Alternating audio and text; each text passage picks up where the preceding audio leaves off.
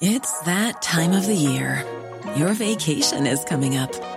You can already hear the beach waves, feel the warm breeze, relax, and think about work. You really, really want it all to work out while you're away. Monday.com gives you and the team that peace of mind. When all work is on one platform and everyone's in sync, things just flow wherever you are. Tap the banner to go to Monday.com. Hey, I'm Ryan Reynolds. Recently, I asked Mint Mobile's legal team if big wireless companies are allowed to raise prices due to inflation. They said yes. And then when I asked if raising prices technically violates those onerous two year contracts, they said, What the f are you talking about, you insane Hollywood ass? So to recap, we're cutting the price of Mint Unlimited from $30 a month to just $15 a month. Give it a try at mintmobile.com slash switch. $45 upfront for three months plus taxes and fees. Promoting for new customers for limited time. Unlimited more than 40 gigabytes per month. Slows. Full terms at mintmobile.com.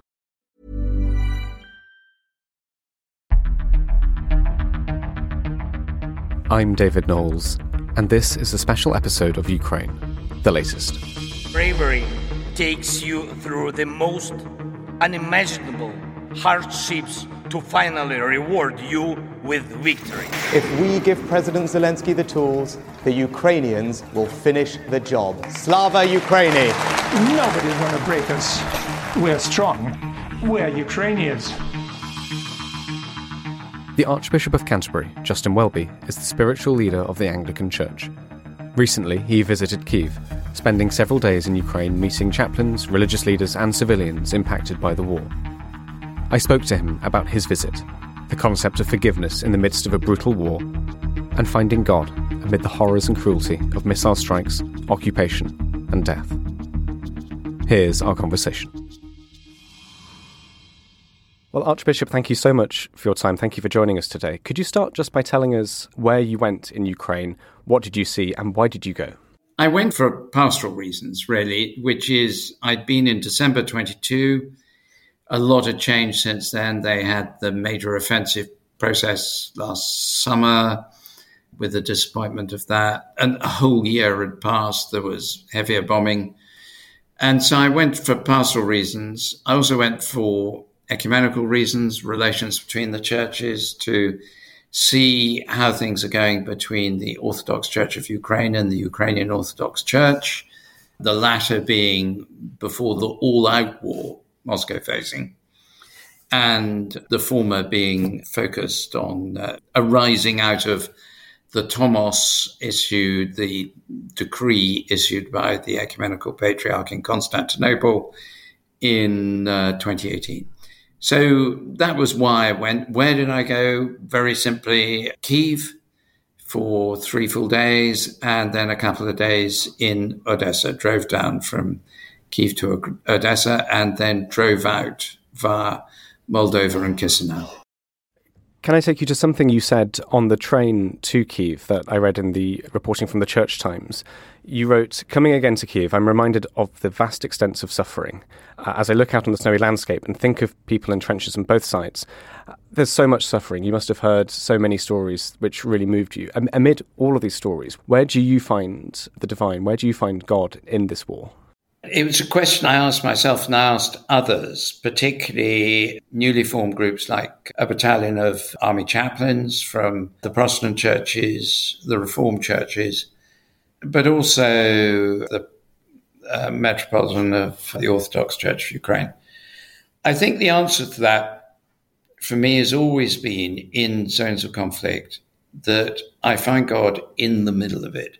That to go back to very well known books like The Crucified God.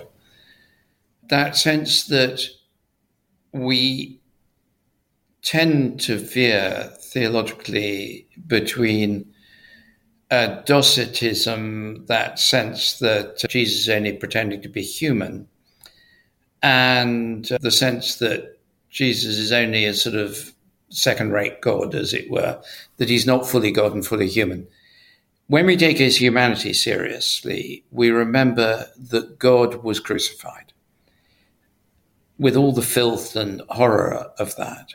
And when we take the incarnation seriously, we remember that God lived as a baby, had his nappy changed, all these sorts of things. that sense of the entire humanity of God and the entire divinity of Jesus of Nazareth. So you find God in the mess with us, and you see the signs of God's presence. For me, in, for instance, things like a civilian group in a near Odessa who go into villages under bombardment and extract civilians and bring them to a place of safety, treat them for trauma, help them find a new way forward. When I said why, they said because Jesus came to be with us. When you're thinking about that suffering, then, does that at any point test your own faith? Funny enough, I was talking about that as we were driving with one of my colleagues on the trip. No, it doesn't. What I realized was because I think uh, I might in the past have said yes, but not really meant it accurately because I was misinterpreting the phrase test my own faith. It doesn't ever make me doubt that God exists.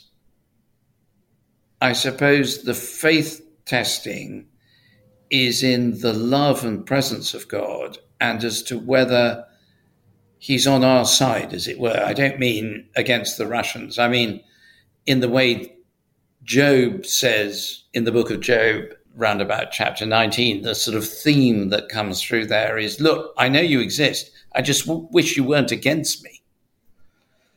And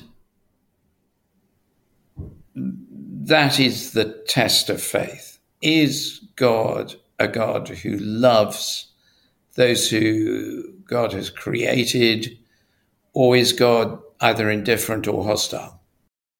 Can I ask about your experience praying in front of a display made of items salvaged from churches destroyed in the wars? What kind of items were you seeing there, and what was your reaction? That must have been an incredibly difficult moment to see the destruction visited upon a place where you work. Yes, a really good question. I think it was very moving. Uh, do, you know, I mean, this is going to sound very naff, but my first response, looking at bits of lead roof with holes punched in them, was to be rather clearly reminded of how violent conflict is. That when you're hit by a bit of shell, it doesn't just cut you, it blows bits off you in the way it had blown bits off that building. Shell fire, mortar fire, missiles, even small arms do enormous damage. And thinking if it does that to a bit of lead roof, what does it do to a human being? The second response was the sheer indiscriminate nature of the cruelty. They weren't aiming necessarily particularly for a church. It's just there was a church there, a shell landed, 150 millimeter shell, and everything around it gets shredded. Human beings, pets, possessions, churches. And the cruelty and absurdity of that is is very forceful. I was one of my favorite po- poets has always been Wilfred Owen oh, for many years. And I was just forcefully reminded of when he says, My subject is war and the pity of war.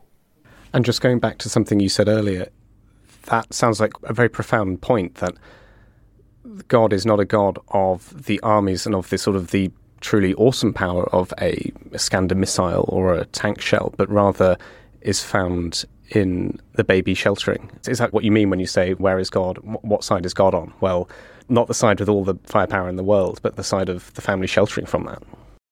I think that God is certainly in the shelter.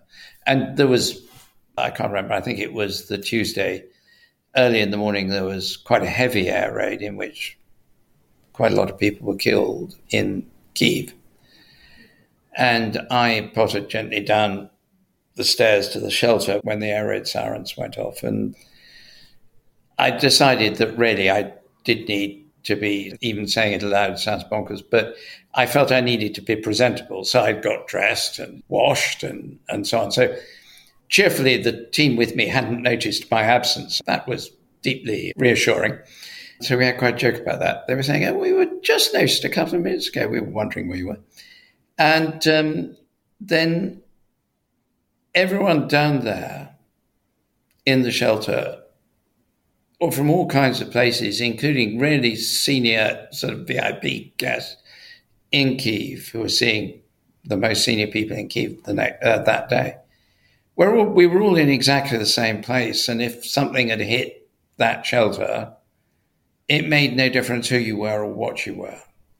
You could be a baby brought down there to shelter by your parents, and there were two or three of them.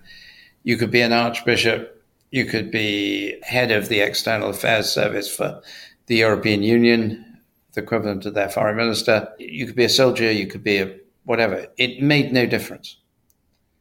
And so the vulnerability of human beings, the fact that a life can end whether you're a baby or incredibly well protected professional because something that no protection can stand against has come in. And the fact that that's what God was God was human. He had nails put through his hands, he was flogged, he had a spear in the side after he died. That sense of common humanity in an air raid shelter is quite a sobering thought, or it was for me.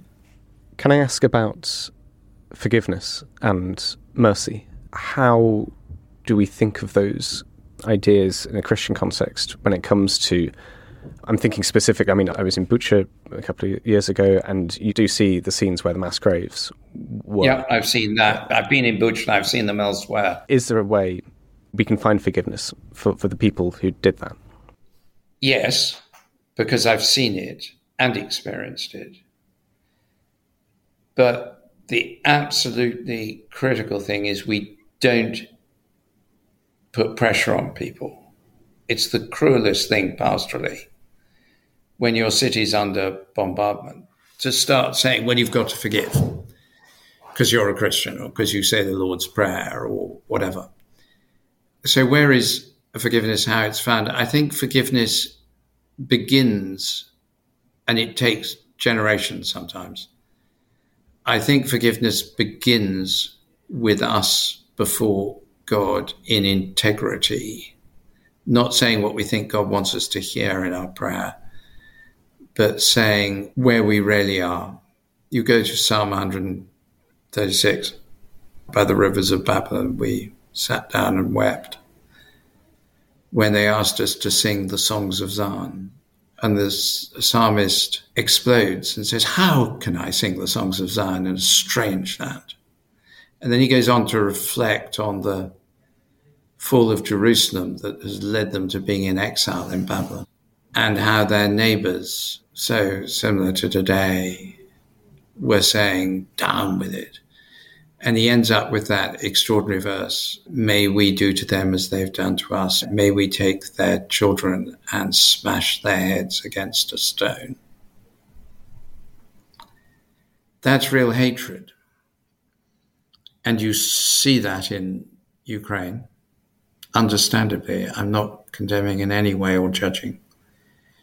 But to go from there to saying, I forgive you and meaning it, is an enormous journey spiritually, psychologically, emotionally, physically. And where do you find forgiveness? You find it by saying to God, Forgive? You've got to be kidding.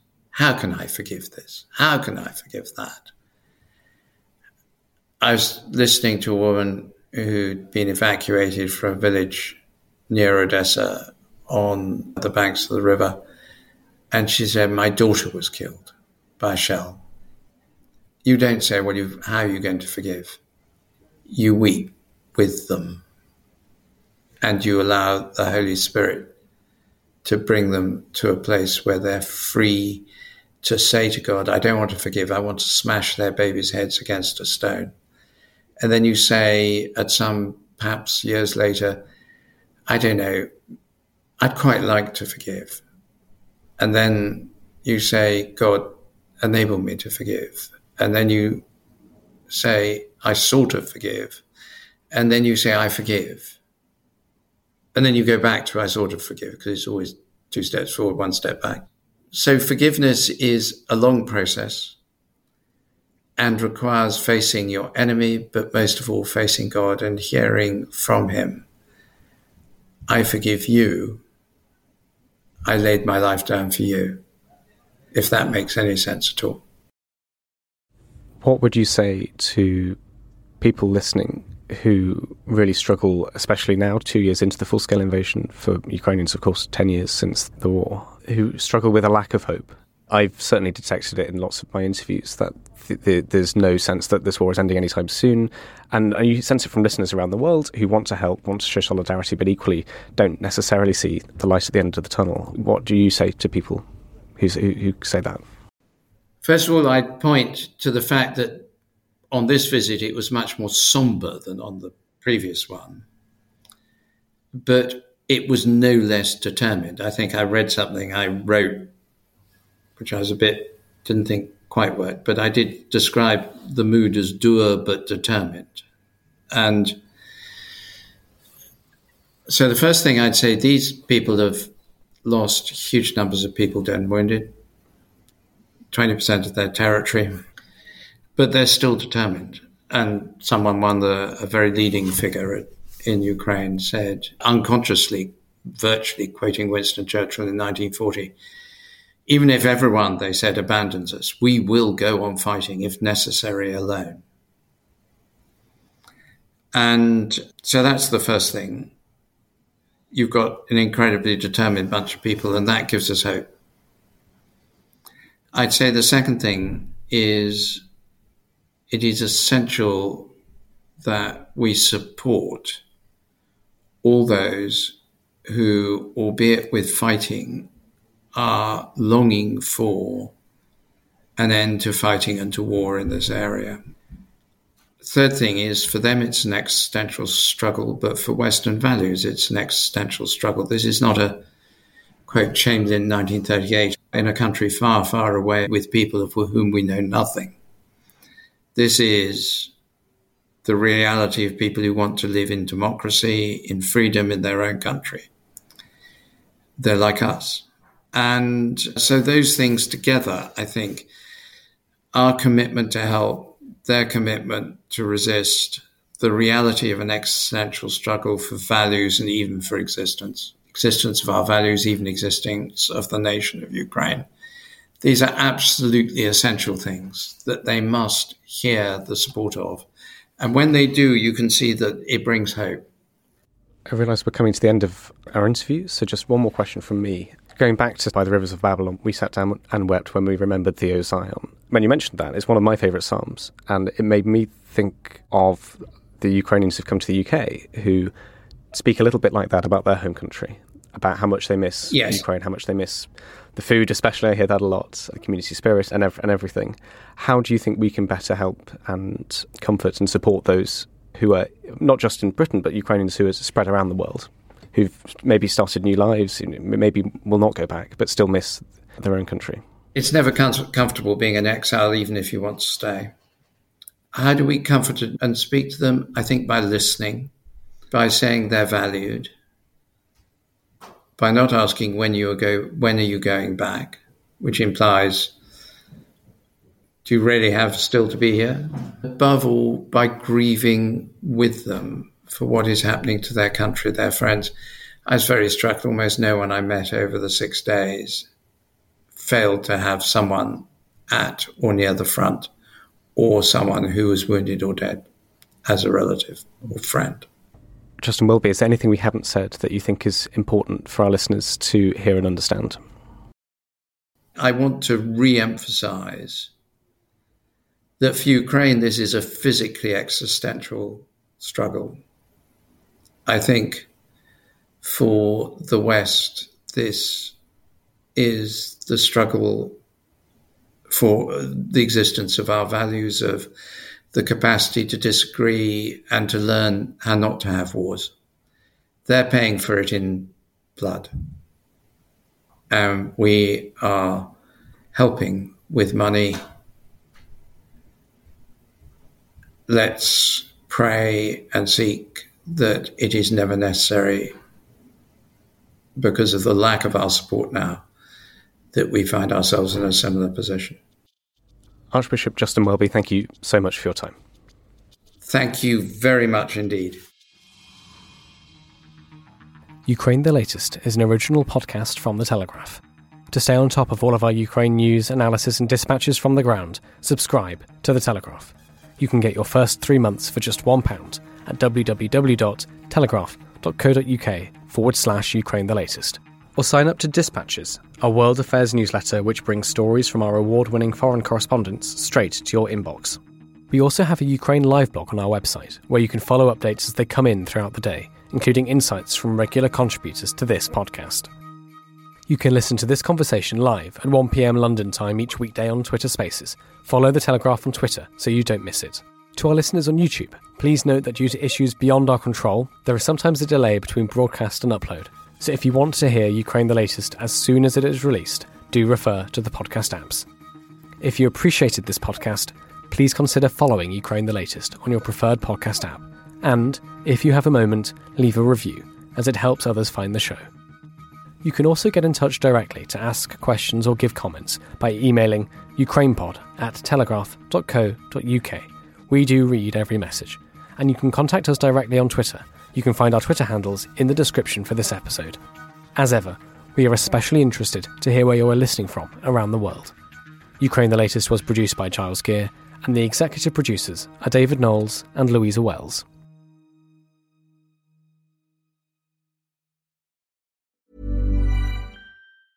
Hey, it's Paige DeSorbo from Giggly Squad. High quality fashion without the price tag. Say hello to Quince. I'm snagging high-end essentials like cozy cashmere sweaters, sleek leather jackets, fine jewelry, and so much more. With Quince being 50 to 80% less than similar brands. And they partner with factories that prioritize safe, ethical, and responsible manufacturing. I love that. Luxury quality within reach. Go to quince.com slash style to get free shipping and 365 day returns on your next order. Quince.com slash style.